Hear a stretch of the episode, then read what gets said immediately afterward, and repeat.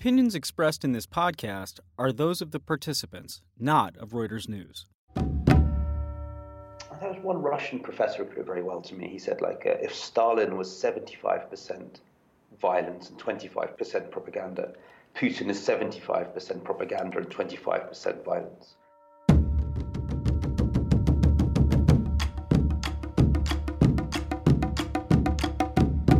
Hi, War College producer Bethel Habte here. The end of the year has our team pretty busy, so we're rerunning an episode we think you'll enjoy. A few months ago, Jason and Matt talked to author and former Russian TV producer Peter Pomerantsev. And if you thought Americans were plagued with fake news during the 2016 election, wait till you hear how it works all year round in Putin's Russia.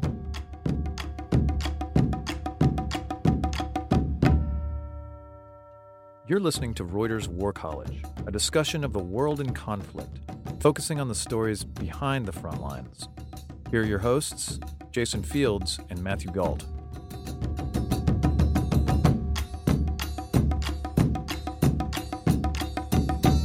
Hello, and welcome to War College. I'm Reuters opinion editor Jason Fields. And I'm Matthew Gault, contributing editor at War is Boring. Today, we're speaking with Peter Pomerantsev, a journalist and former Russian TV producer. His book, Nothing is True and Everything is Possible, which, by the way, is a fantastic title, explores the Kremlin's weaponization of information. So, thanks very much for joining us. Thank you very much for having me. So, Peter, I want to open with a, a quote from your book and then a question. So, you say that TV is the only force that can unify and rule and bind this country, referring to Russia. It's the central mechanism of a new type of authoritarianism, one far subtler than the 20th century strains. Can you explain to us what this new type of author- uh, authoritarianism is, and how is it more subtle than its predecessors? Sure. I mean, the big difference between, uh, well, there's two or three big differences between contemporary authoritarian isms, and it's not just Russia. I mean, there's several, there's several uh, ones we could focus on. There was one Russian professor who put it very well to me. He said, like, uh, if Stalin was 75% violence and 25% propaganda, Putin is 75% propaganda and 25% violence.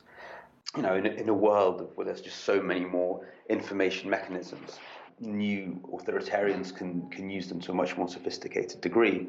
I mean, the way it was more sophisticated, and it is shifting now, was that um, if the Soviets would basically suppress any kind of dissent uh, and try to hammer home sort of one big message, Putin's TVocracy was much more uh, was much more cunning. Um, it would allow sort of uh, pockets of freedom. It would allow liberals to exist. Uh, but then it would frame and manipulate them in a certain way uh, to make them, at the end of the day, strengthen Putin and the Kremlin. I mean, sort of in a, in, a, in a world there are so many media resources, you can't censor everything, you can't suppress everything, but you can be subtle and sort of play it. I mean, so I'll give you a few examples. So you do have talk shows in Russia. I mean, if you sort of debating shows, political debating shows, they're actually very, very good. Um, but they're centrally scripted. So there's a sort of fake left wing party, which is created in the Kremlin and run by the Kremlin. And there's a fake right wing party, which is sort of created and run by the Kremlin. And they kind of debate with each other. Both of them are so absurd, they make Putin look sensible by contrast. One of the institutions I worked for in Russia was something called Snob Media. Um, which was run by created by Russia's richest man, and it was meant to be like a, the Russian version of the New Yorker. Plus, you know, there's going to be a TV channel which never materialized, but there was a publishing house, and there was a, a website, um, a sort of a sort of a fa- an elite Facebook, sort of a closed Facebook. Um, and anyway, so it was it was um, it was dedicated to creating a new type of Russian, what we called global Russians. And you could t- tell everyone how awful Putin was. Uh, Masha Gessen, you know, the great Masha Gessen, you know, I'm sure you know, was one of the editors. You know, it was, it was, it was, you know, uh, uh, an arc, a Noah's Ark of liberalism in many ways. But at the same time, we were all really aware when we worked there that, my God, you know, this is being funded by Russia's richest man. There's no way he couldn't have done this without the Kremlin's kind of, you know, permission. Um, and that was kind of the point. So, I mean, the point was to give liberals a place to breathe and, and sort of vent their frustrations. But at the same time, you know, it was called Snob. Uh, it was funded by Russia's richest man. The Kremlin could easily go, look at these liberals, look at their global Russianness, look at the lifestyle they promote. I mean, the, their politics liberal and their lifestyle they promote sort of holidays in Europe, and which is inaccessible to 99, you know, to the vast majority of Russians. So the Kremlin could go, oh, look at look at our liberal oppositions, funded by these sort of like um, the westernized, spoiled oligarchs. And, and sure enough, the guy who, who funded it then became the pseudo liberal candidate at the uh, elections. Uh, he got a very respectable 14%, soaked up the liberal vote, and then promptly disappeared from the political scene. He kind of done his job. So it's a much, much subtler and much more kind of um, system than just like, you know, stupid old Soviet uh, rule, to suppress dissent and thus created a really sort of like strong anti-communist movement. So who's behind it? Who's thinking in such a I don't know uh, sophisticated, smart way? Well, I mean, look, it developed. You know, we can look at the way it developed through the 90s. Actually, the first people who let it happen were Democrats. So, so in the mid 1990s, it looked as if uh, Yeltsin, uh, who was a more kind of pro-Western president, would lose the elections to the communists, who'd really become social democrats by then. Um, and so all the oligarchs got together because they were really scared of this. Um, and in order to save democracy, they hired a sort of a new type of political consultant called uh, a political technologist, sort of a, a, 21st century propagandist, to create sort of uh, sort of pseudo scare stories and help rig the votes and help rig the election. And it's quite funny. It was a class of liberal political consultants who actually made this happen. Uh, a lot of them regret it now. A lot of them say openly that was the moment when Russia lost it in 96. So, in order to save democracy, we used undemocratic means. But with time, kind of one of this class of political consultants emerged as, um, you know, as the most powerful one. A guy called Vladislav Surkov, um, who's very much, you know, a zeitgeist kind of figure. He was a bohemian and a dissident, kind of dissident in Soviet times. Studied theatre, then became a PR guy. Sponsors modern art festivals. Writes postmodern novels, which are okay about cynical PR men. Um, and uh, he kind of he calls himself one of the authors of the system. I mean, he talks about it openly, and he ran it for a while. Ran TV and political parties. But I wouldn't say it's one person. It's a very, you know, it's a big state. It's a very fluid, reactive state. Surkov came to symbolize it in many ways. Um, I don't think anyone has total control. Not even Putin himself? Yeah, but Putin is the arbiter of all the decisions. I mean, nobody's. The system isn't. Um, uh, it, it, is a postmodern system that way. You know, it can sort of like work in various ways, and like somebody in the provinces can be running their own mini project, or somebody in the oil and gas thing will be running their own mini project. It's quite flexible. Uh, it's not actually very di- rigid that way. Uh, all right, we've we've said the word postmodern a couple times here, um, and you're in your book you say a postmodern dictatorship is one that uses language and the institutions of dis- democratic capitalism for authoritarian ends. And you kind of talk about how this model of Kremlin propaganda takes kind of takes the West, digests it, and then perverts it. Uh, so, could you explain how how the Kremlin does this? How do they use the Western messages and, and twist them on television? And what and, and what exactly is do you mean by a postmodern dictatorship? Well, sure. So, so the key ideas of sort of postmodernity are the idea of the, you know, what Baudrillard called the simulacra, yeah, a thing which looks like something but actually isn't it itself, uh, and something quite different. Uh, simulacra is maybe the most overused word in Russian politics. All, all the analysts use it. So we have pseudo-political parties, pseudo-independent media. It's all pseudo. It all looks free, but actually once you get into it, it works in completely different ways. This was one of the great things of Kakha Bendukidze, the, uh, the great uh, Georgian reformer, maybe one of the most effective post-Soviet reformers, who was like, "We live," and he's quote Baudrillard quite a lot. He like, "We live in a world where nothing is what it seems." I mean, the police do not are not actually police; they they're involved in racketeering. Uh, the tax agency are not the tax agency. All the signs you see are something else. So that's what we mean. Uh, also, we mean by the loss. Uh, the lack of any one coherent narrative, many, many, many, many little narratives, and the lack of a stable um, social uh, individuality and role. But just coming back to this idea of simulacra, because that's the most coherent one when we talk about policy. So take elections in Russia.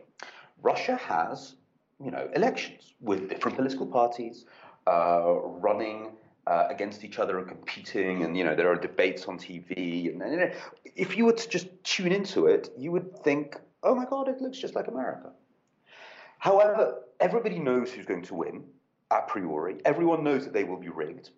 And there's a great essay by Stephen Holmes about this, the New York University professor, that uh, it's actually a ritual. It's actually a ritual where you go and pretend to sort of uh, uh, to take part in the serious vote. Everyone knows exactly what's going to happen. It's the, the faking is quite transparent. The state is saying we are so powerful we can fake these results, and um, uh, you know the, the whole point is for the state to show its power. So even though it's authoritarian power, so through the ritual of a democratic vote what looks like a democratic vote, you're actually reinforcing an authoritarian model. So that's that's one I think very very good example of it, and a sort of a uh, you know a fairly pointed one because elections is always what we sort of associate with uh, democracy.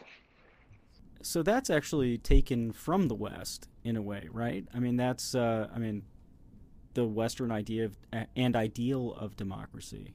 And you talk about how the U.S. is used. Foreign media is woven into the Kremlin's version of the media.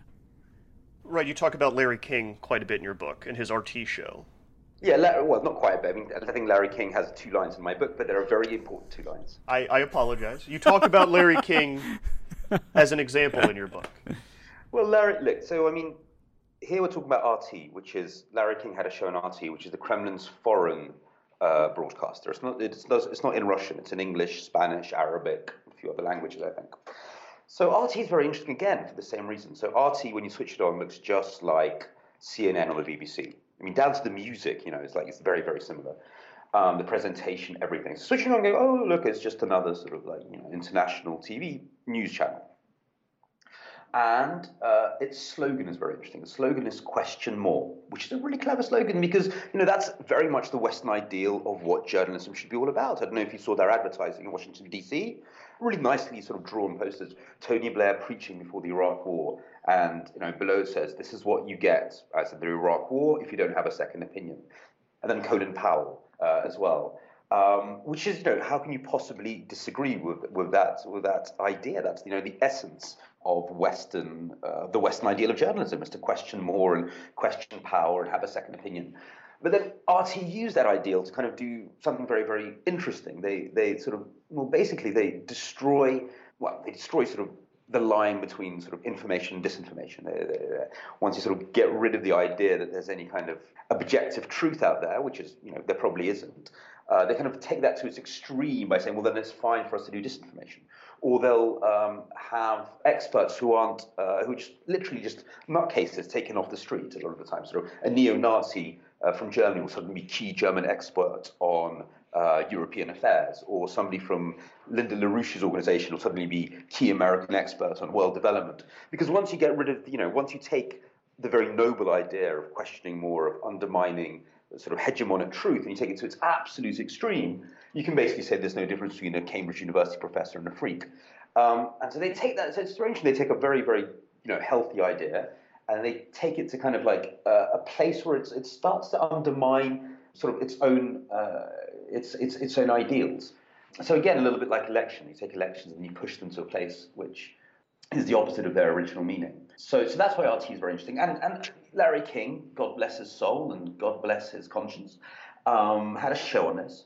Um, and it was, I really liked the advert for it because it was, um, you know, it was Larry King going, "Come watch my new show on RT," and then it was like, all the words that we associate with good journalism. I don't know, um, you know, truth-seeking, um, uh, research, uh, you know, bravery. All these words sort of going very, very, very, very fast across the screen, and just visually, it was it was it was uh, sort of taking all the cliches of Western journalism and sort of putting them them through this kind of uh, uh, fast-forward uh, effect, which which in the end sort of makes them feel almost meaningless. You know, they just become just words and and it was it always seemed to be like an, a big fu towards Western journalism. It's like, like we can take your cliches and we can destroy them from inside.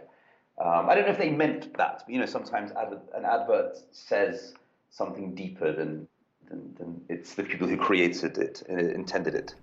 I, I have this feeling that RT, uh, or at least RT.com, used to be a little bit more subtle Um, and the reason I say this is a couple of years ago, I don't know if you remember, there was a, a American, at least alleged American spy who was a fairly low grade uh, official in the uh, Moscow embassy uh, who was wearing, uh, at least according to the RTV footage, a bad wig when he was caught. I think that was true. Well, it was it was absolutely fascinating though because uh, of course they broke the story, and I remember sitting in a newsroom, people wondering, "Oh, wow, who is this RT?" And I think it, at least at first, it was kind of subtle, and people didn't really recognize it as Kremlin propaganda. Mm-hmm.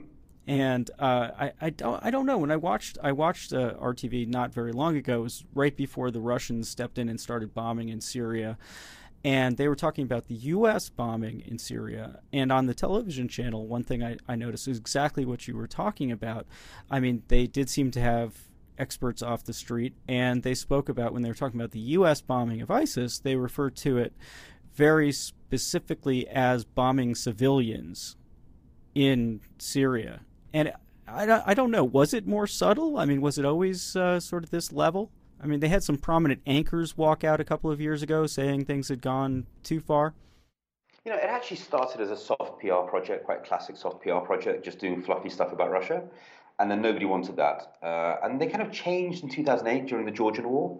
But they go through peaks and troughs, you know what I mean? My, my sense is that maybe they've really decided to zero in on the kind of, on the viewer they feel isn't um, catered for in the US, which is um, the kind of fringe left and fringe right viewer.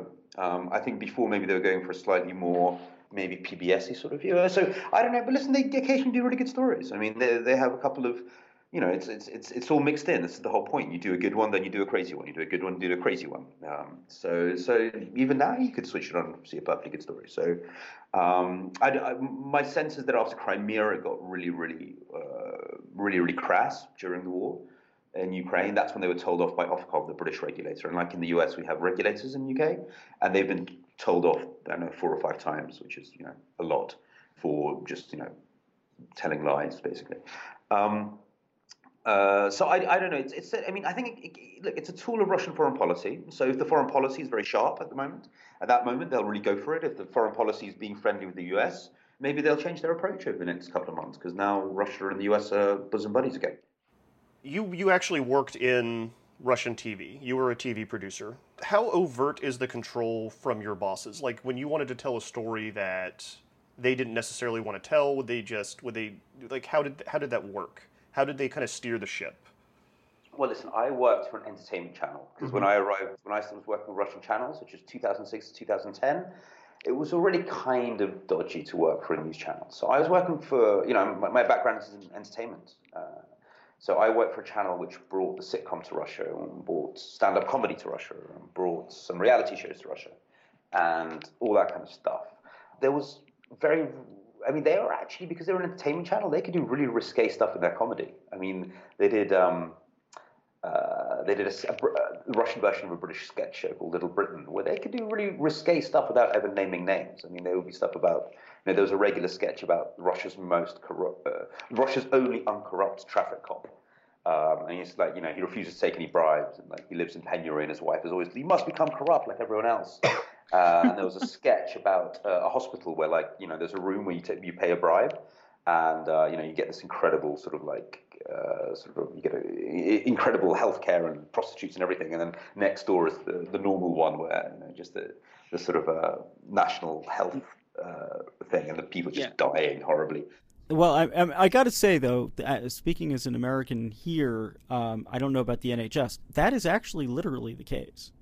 Yeah, no, no, no. I mean, I think uh, we, we, know the whole world knows about America's uh, healthcare due to, due, due to the um, excellent, objective, and um, uh, analytical reporting of Michael Moore. Um, but, um, uh, but but the difference in Russia is you, you, just give a bribe to the doctor. You just put it in his pocket. You don't you don't pay it to an institution. It's not. You know, they haven't got to the point where ca- where corruption becomes market capitalism. It's just corruption still. But maybe they'll mature into that. Actually, one of the big arguments for fighting corruption is just why don't you just institutionalize it? You know, if if if just just make it exactly have it like in the US, have it done officially. But um, uh, so anyway, so actually, being an entertainment channel, they could do a lot of uh, a lot of really risque stuff. But I I also worked in their documentary department, and I one of the things they wanted to do was stories about teens because it was kind of youth orientated. And when I started doing stories about teens, I just found a lot of the stories had a political edge because you know it was about teens being beaten up by the cops, which is a real problem. Teens, you know, being sent to the army as national service in Ukraine and and you know there's a terrible problem with hazing in Russia, like really bad. I mean, a lot of suicide. A story about suicides among conscripts. Um, and these shows rated well because they were about people's lives and people enjoyed them and young kids enjoyed them. But suddenly that that made it political. And when I pitched the next one, they were like, mm, "Go and do one about footballers' wives." You know, so it's it's everyone kind of decides for themselves and everyone senses where the lines are. Um, and, and it's much more a case of self censorship in that sense rather than anything else. People just instinctively know that they've gone too far. You were just talking about the, the compulsory or the, the military service. That was another really interesting part of your book.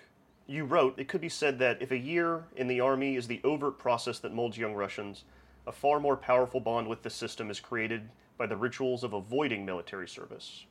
And I wanted to see if you would speak to, like, explain to us what those rituals of avoidance are and how they shape those people's relationship with the state? Sure, sure.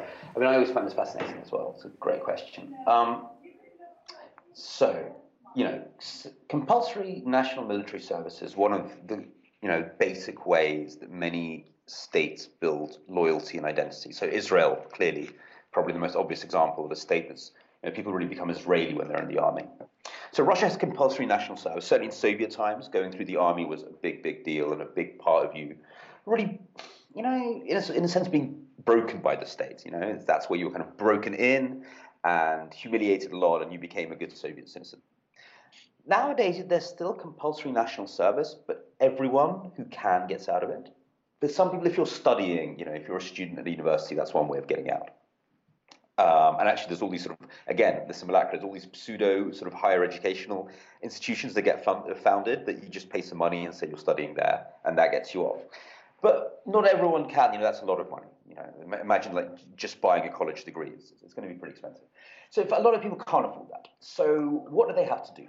They have to pretend. They have to get like a a letter from a hospital saying that they they're physically unfit. You know that they you know they've got asthma or diabetes or whatever, and um, that basically involves the, both the young person and their parent um, essentially uh, kind of being sucked into a world of corruption, if even if they never wanted to be corrupt. Because you firstly you've got to find a doctor who's going to give you this false uh, piece of paper.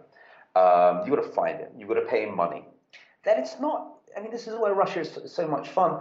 The doctor won't just give it to you. You still have to come into hospital and spend a week there pretending to be really ill. So already a young person of 18 is already learning how to sort of like to survive in a society. He's going to fake it. Uh, a bit like later when he grows up, he's going to pretend to vote. And everybody knows that they're pretending, but everyone kind of plays along because this is the way society is sort of formed over, over, over, a long period of time. So you lie there pretending to be ill, then uh, you get out, then you still have to go to uh, the military place where they, they will test you again. You give them the letter, they'll test you again, but you know they, they, go along with it as well. You usually have to give another bribe there, and so you know to get out of military service, you've gone through this whole kind of uh, um, uh, sort of labyrinth of faking it and bribery and corruption, which actually makes you the ideal citizen of contemporary Russia because uh, all your life you're going to be sort of you know faking your voting in elections, uh, faking your taxes. You know you're part of this game, but where you're actually very dependent on the state because once you faked it, firstly psychologically you're really you know you're a little bit like them. Uh, corruption is always a great way. It always corrupts the person who's who's you know at the bottom of it, giving the bribe as well as the person demanding it. Um, uh, and and you kind of learn to think it's normal. You know, if if, if you're already faking it from the age of 18, then you you know it's no big deal to then kind of like go and pretend that uh, you're you know voting in a real election or pretend you're paying your taxes when you're not. We had a guest uh, just a couple of weeks ago, Mark Galeotti, who was talking about the fact that Russian military conscription is only for one year, and that in fact it's very very hard to train anyone and then turn them into good soldiers. And he said basically you have like three months of someone you can actually use on a battlefield. uh, before they're gone. So I guess what you're saying would actually almost explain that. It's about breaking people in. Um, Mark's is, is, the world's biggest expert on the Russian military. I mean, I, I uh, so so I actually have no idea what happened on the battlefield. Um, but it would it definitely explain that it's much more about breaking people in. But the idea is um, uh, very much to you know socialize people, make them part of you know make them part of the state rather than make them into great soldiers. All right, Peter. What do you see are the, the what are the weaknesses of this of this system that you've described, and are the cracks kind of showing?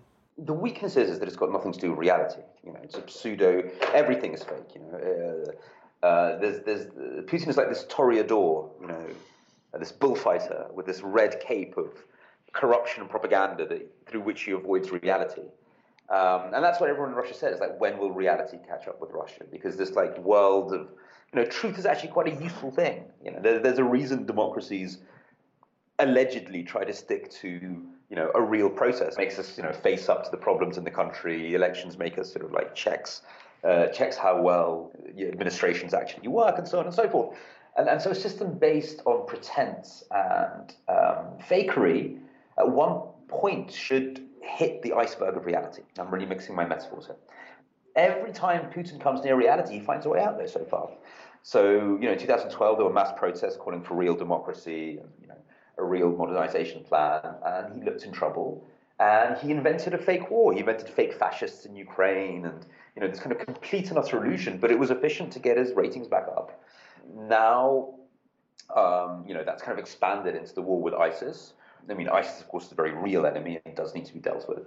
Uh, but again, he's found a new story, a new narrative that distracts from, from the sad reality of the way Russian economy and society is going. There is no domestic policy anymore on Russian TV. I did I worked on an EU project recently about you know Russian TV and and, and we did like a an analysis of um, a content analysis of, of, of the news and stories on Russian news and current affairs and there's hardly anything about social problems. It's all when we were doing it, it was Ukraine. It was all you know the conspiracy, the global conspiracy against Russia, uh, civil war in Ukraine. The whole world is going to you know going to hell. Only Putin can save it. It's like this movie um, about a world disintegrating into chaos with Putin as a sort of Batman type hero to save it.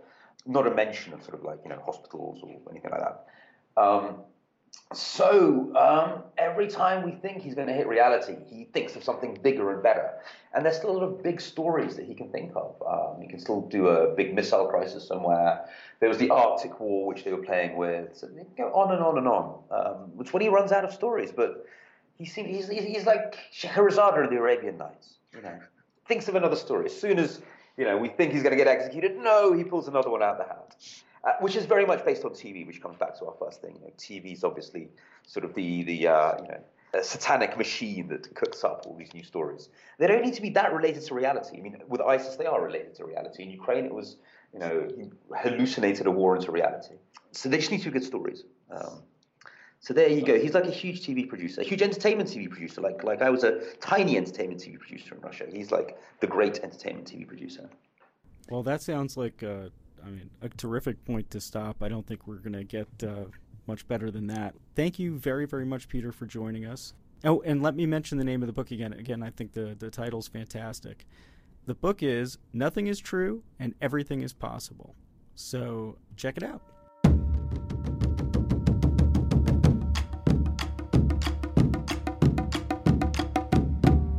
Thank you for listening to this week's show.